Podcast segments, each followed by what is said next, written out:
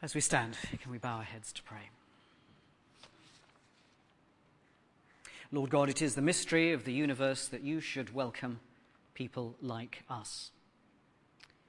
And we ask that as we consider your word here today, we might understand more of your purposes for those, us, you have rescued. Our purposes in the universe and our purposes together as your church through whom you work. We ask it in Jesus' name. Amen. Do please sit down. Let me add my own welcome to uh, that from Jonathan. Uh, to those of you who, especially perhaps today, or uh, because it's half term, may be new or visitors, you're particularly welcome. Some of you will have sisters and brothers. And you may remember that when you complained that your brother got more than I did, your mum or dad said about the cake, okay, next time you cut, he can choose. Never was a knife put in more precisely than on that occasion. Would you please find Ephesians chapter 4? It's uh, page 1175. And many of you, I trust, uh, were here last week might be uh, less than most because of half term, um, when Jonathan preached on the first part of that chapter, verses 1 to 6. And today, uh, chapter, verses 7 to 10, full to be considered. But it matters sometimes how we split things up, whether it's cake or bits of scripture. Verse 7 begins, But to each one of us. The beginning of the chapter has been full of the great ones of Ephesians one Lord, one faith, and so on. Keep that unity, says Paul. But to each one, he says in verse 7, and then uh, this is about gifts and our diversity. And so, very easily, we put the knife in after verse 6 and before verse 7. Up to that point, it's unity. It's Jonathan. After that, diversity. That's Alan. And I suggest that that's wrong. I suggest that those of us who've been Christians for a while may be so concerned to rush to the bit in this passage that's about the individual gifts and kind of compile our list alongside Romans 12 and 1 Corinthians 12 and 1 Peter 4 that we neglect the reality that it is actually still about the unity of the Church of God. It's why we've called the whole series the One Show. If you want to put in a knife, then I suggest you try between verses 16 and 17, at which point Paul points to the Gentiles outside the church as those who are separated from God. And I suggest that on this occasion, often it doesn't, but on this occasion it matters because we mustn't neglect this that the gifts on which we put so much weight are there, according to verse 13, until we reach unity. Unity remains the absolute focus. There's no way we're to turn from those nice words in verses 1 to 6 and think, oh, good, now we've got to the bit that really concerns me because it tells me about my gifts. When the British codebreakers at Bletchley Park wrote to Winston Churchill in 1941, they were desperate at their lack of funds to carry on the work. And they pleaded with him to release resources to fund more code breaking. Churchill's strategic brain had grasped a while back the urgent importance of their work. And he replied immediately, and he headed his memo Action This Day. And that's what lies behind the phrase that uh, lies in verse 3 Make every effort. Elsewhere, that verb is associated with zeal, with eagerness, with quickness, with wasting no time. So, keeping the unity of the Spirit, verse 3, in the bond of peace, as Jonathan said last week, is not a nice idea for another time. It is a matter of the most urgent action today for each of us. We may find ourselves saying, but look, you know, the church makes a lot of fuss about unity. We hear of meetings and we hear of services, makes a lot of fuss about unity, but no one really cares. And yet, when you and I are at odds with each other, then the world does care. I've told the story before, but I think it bears repeating. Of a football match I watched uh, last summer uh, between two teams, each of which bore the name of Christ. I happened to know people in one of the teams. I knew they were, they were Christians. I also knew that uh, in the nature of this can happen sometimes, that uh, the other team had no Christians in it, though the manager was a Christian. At one point, uh, blows were thrown after an incident on the pitch. And in the blink of an eye, a man appeared from behind me who ran the bar at the uh, ground on which this was being held. It was just a random ground. And said, typical, you can tell it's church teams. They may not notice unity, but boy, do they notice when we break it. Unity matters. And that's the purpose of verses 7 through to, 10, to 16. How do we keep unity? Why does it matter that we should? What is the result of our keeping unity? Yes, we may make every effort, but I don't know what it's like for you. If I am to get into action this day, I need to know why and how. And so we begin that section that we had read. And as we begin it, can we perhaps begin with a little honesty? Look at that page. When our Bibles insert a little bit of Old Testament quotation, like in verse 8, and perhaps some explanation, often in brackets, like verses 9 and 10, can we be honest and admit that our eyes rather glaze over? We skip to the next bit, don't we? We're not very interested, really, in an illustration from some obscure bit of the Old Testament. It's understandable. But it's not a good idea. Later on in this section, Paul is going to need to make it clear how the church, working in unity, exercises the ministry of Jesus Christ himself across the whole universe. And so it's important that he establishes here, first of all, that the giver of the gifts is this same Jesus. And Paul knows no better way of establishing something than by going to his Old Testament and by reaching in, grabbing something to his purpose, and saying, You see?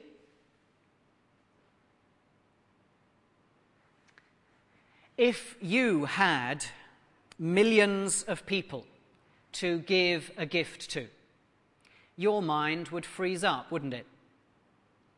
You'd end up giving each one person the same small gift, wouldn't you?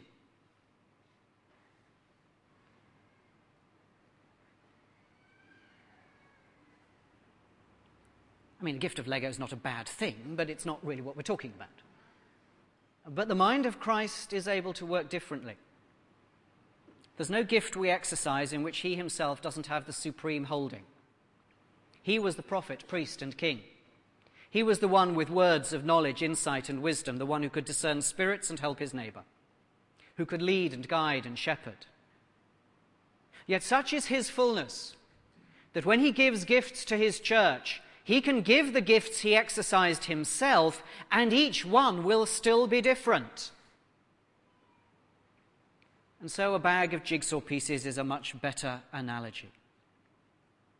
And these verses, over which our eyes may glaze, are there simply to emphasize this one thing that the giver is Jesus Christ.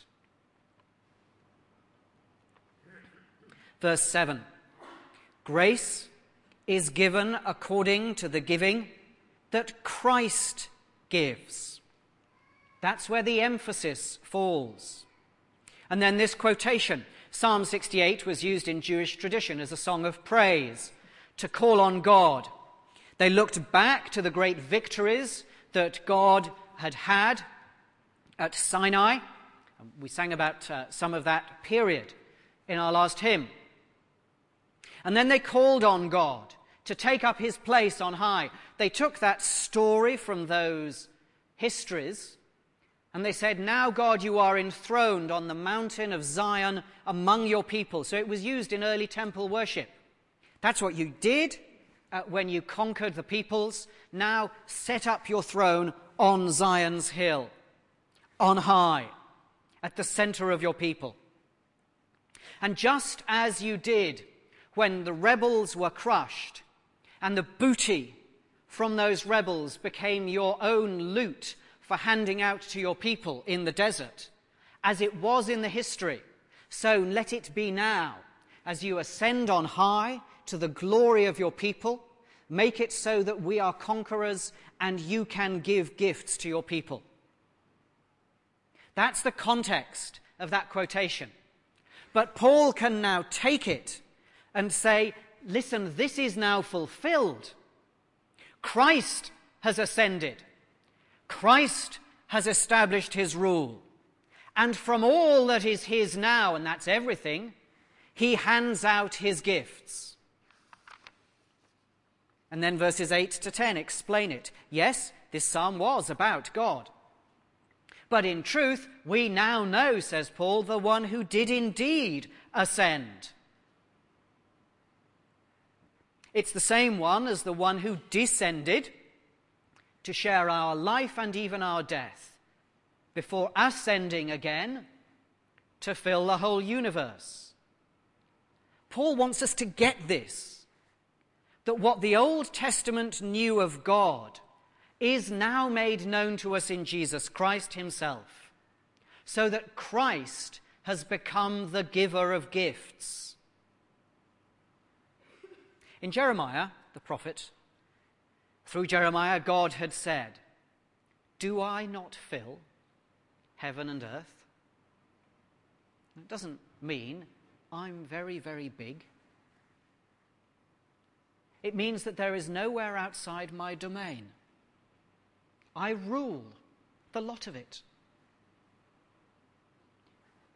And so Paul is taking all of this and recognizing that the God who fills heaven and earth is now made known to us in this Christ who fills the whole universe. End of verse 10. Such is his rule.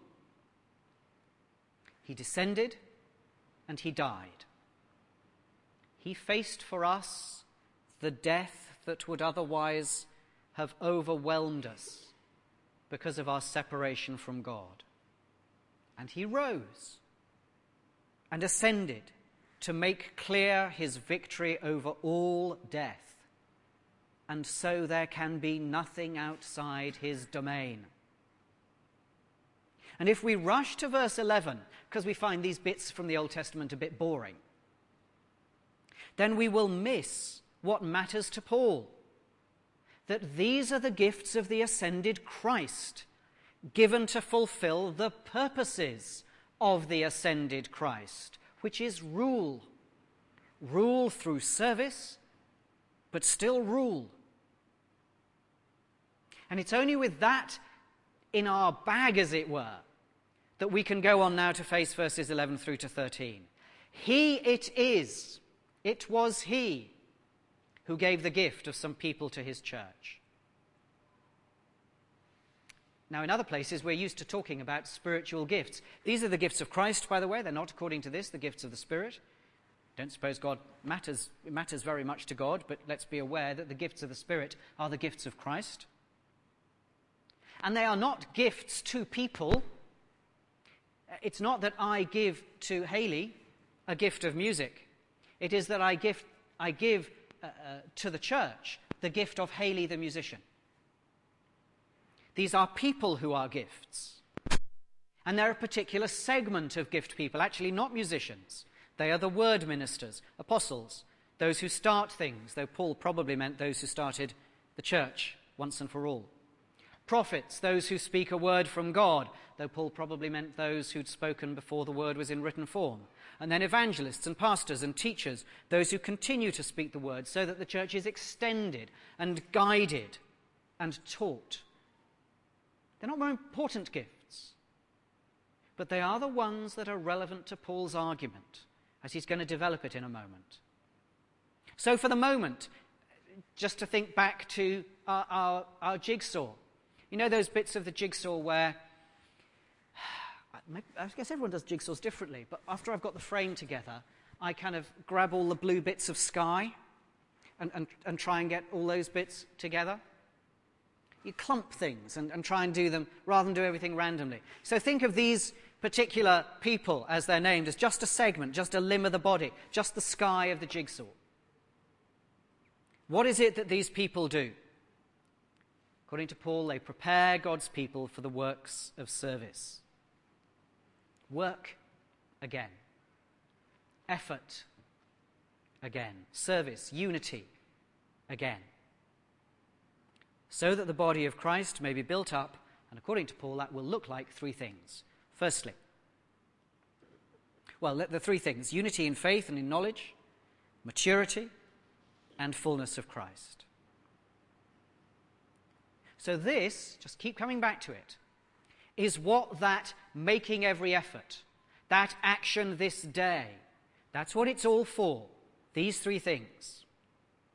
We're going to hear in a moment that these word ministers are given to the church to keep it on the track of truth so that the people of the church serve one another. And these three things are achieved.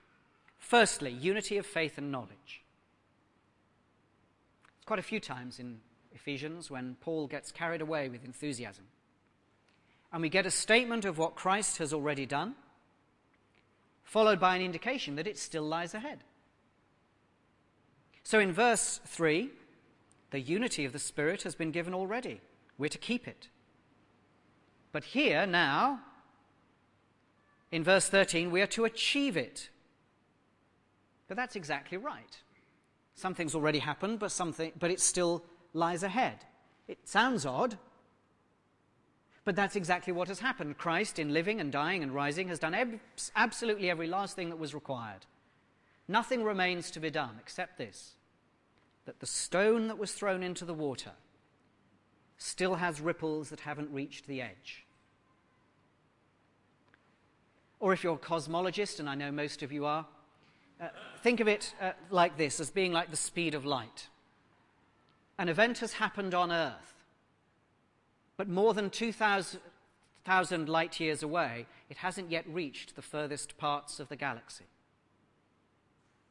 And some of those distant stars may be easier for God's rule to reach than the heart that sits next to yours tomorrow.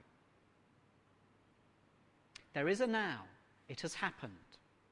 And there is a not yet, it still has to happen for many but as service builds up the body, so we move from the unity that has been established towards the unity that is not yet established.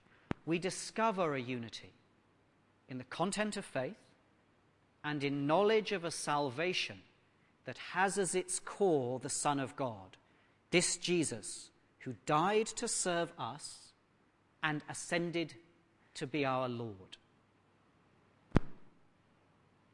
And secondly, this body is mature.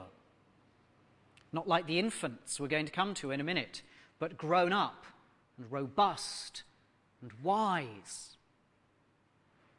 And then, thirdly, still in verse 13, this body is measured by nothing less than Christ's own full stature. Now, again, there's a now in chapter 1, verse 23. We were told that Christ's body is already his fullness but there's a not yet to grow into. The corporate Christ, his church, cannot settle with falling short of the stature of the personal Christ, the Lord, the glorified Jesus. Well, it feels to me like I've kept saying there's a bit coming, or it'll make sense in a minute. But in verses 14 to 16, that's what we get to. We can't know what particular dangers faced the church But there was false teaching about, which is why he focused on the word ministers earlier on. And that leads to people being kept like infants, which is why he focused on maturity. And it feels like being tossed back and forth, which is why he focused on a stable building. And this is by the wickedness of men, according to verse 14 men in their separated plurality, while the words behind verse 13 speak of a single mature man. Whatever the danger was, it led to instability, while the Church of Christ is about united stability and fitting together. Just to go back to uh, Lego for a moment. I guess we've all done this if we've had Lego or anything like it. You, you know how to build a wall with Lego. Like a real bricky, you put one brick and the, the, the bonds, the layers have to be uh, moved aside so that they fit and develop strength. And just as experiment, you've probably also done what I used to do, is that you put one four on top of another four on top of another four on top of another four. Then next to it, another four. So it looks pretty much the same.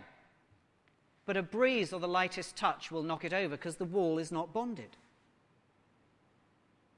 That's what the church of Christ is like a wall bonded in its bricks. Verse 15 Truth is to be spoken, and love is to be exercised. It's a terrible thing when we say this is a balance. Well, of course, it's a balance, isn't it? No, it isn't. As though you could only have so much love if you sit a little lightly to truth. Or you can only be truthful if you're a little less than perfectly loving. Jesus was perfect truth in perfect love. And that's to be us. Now, most of us find one side of that easier than the other. I certainly do. But the church is established in a way that tends towards this outcome. For all the terrible faults of any church, it is set up to come closer than any merely human organization to truth and love together. And that way, we grow up into our head, Jesus, from whom the whole body builds itself up. There at the end of this passage, it might be that we've come to start thinking of this talk of the body, meaning we're somehow separated from Jesus. As though Jesus is up there and we're left to get on with somehow building his body, which is just a kind of metaphor for, for what's going on in this thing, the church. It's not that way at all. And if we thought it, verse 15 comes back very loudly uh, to say, no, no. He remains most intimately connected as the head to this, his body. John 15, Jesus says, Remain in me, and I will remain in you. And then finally, in verse 16, we reach the end. And there is this promise that the body grows as each part does its work. And it may be that in this passage only word ministers are identified. But that's because Paul was concerned that there should be truth to withstand the lies coming from elsewhere. But this now, this finally, is the evidence that his horizon is the whole church and not just these word ministers. He's spoken before of the whole body and how, how we are all to reach unity. But here he couldn't be clearer. Each part is to do its work. And that is work that demands action this day. And that's where we leave it till next Sunday. But let me try to apply it as we finish.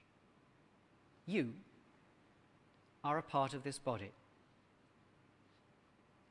Jill stood up to be baptized today. Not because until then we thought that, no, Jill Thompson, eh? Mm. Not because it wasn't real for her before then. But because that was the moment that she wanted to say, yes, I stand with everyone else who can make these confessions. I turn to Christ, I submit to Christ, I come to Christ. Jill wanted to have that uh, conviction. ahead of the confirmation that will come. And for all who've made that adult profession of faith, there is that confidence that we are a part of this body. Let me tell you about Jemima. I don't think she's here today, which is probably just as well. There was a note on the um, SITS-VAC page that we put out a few weeks ago about taking over the running of the coffee rota. It means making sure uh, all things run sweetly and that gaps are covered. And Jemima came to me with Beth Shalou and said, Can me and Beth run the coffee? The grammar wasn't up to much, but the thought was fantastic. And I said, Yes. Jemima and Beth are 11 years old. And as of last week, they're serving. They're running the coffee rota. None is too young. None can say that they have retired from service. None can say they are ungifted if Jesus Christ is the giver. There is none who cannot love, none who cannot speak the truth in love. The Church of God is not those word ministers, but each part, each one of all of us. And each part is to do its work. If you don't know your gifting, then find out, please. We'll run another network course next year. But what would this church, just this church, be if every single part, every single one of us took all the action necessary this day and tomorrow and the day after and lived by verses 1 to 16 of chapter 4 of Ephesians? How stable, how mighty, how loving, how true, how mature, how united, how praiseful, how powerful, how effective in reaching the world. And then in the days that followed, what would follow?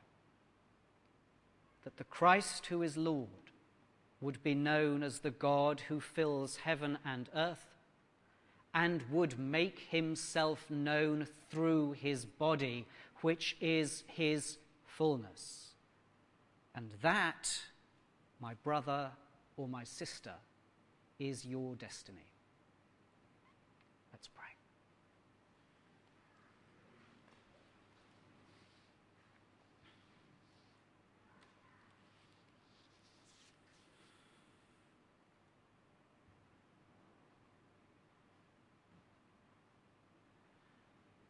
Lord, we gather with all kinds of individual maturity. We gather with different awareness of our gifting.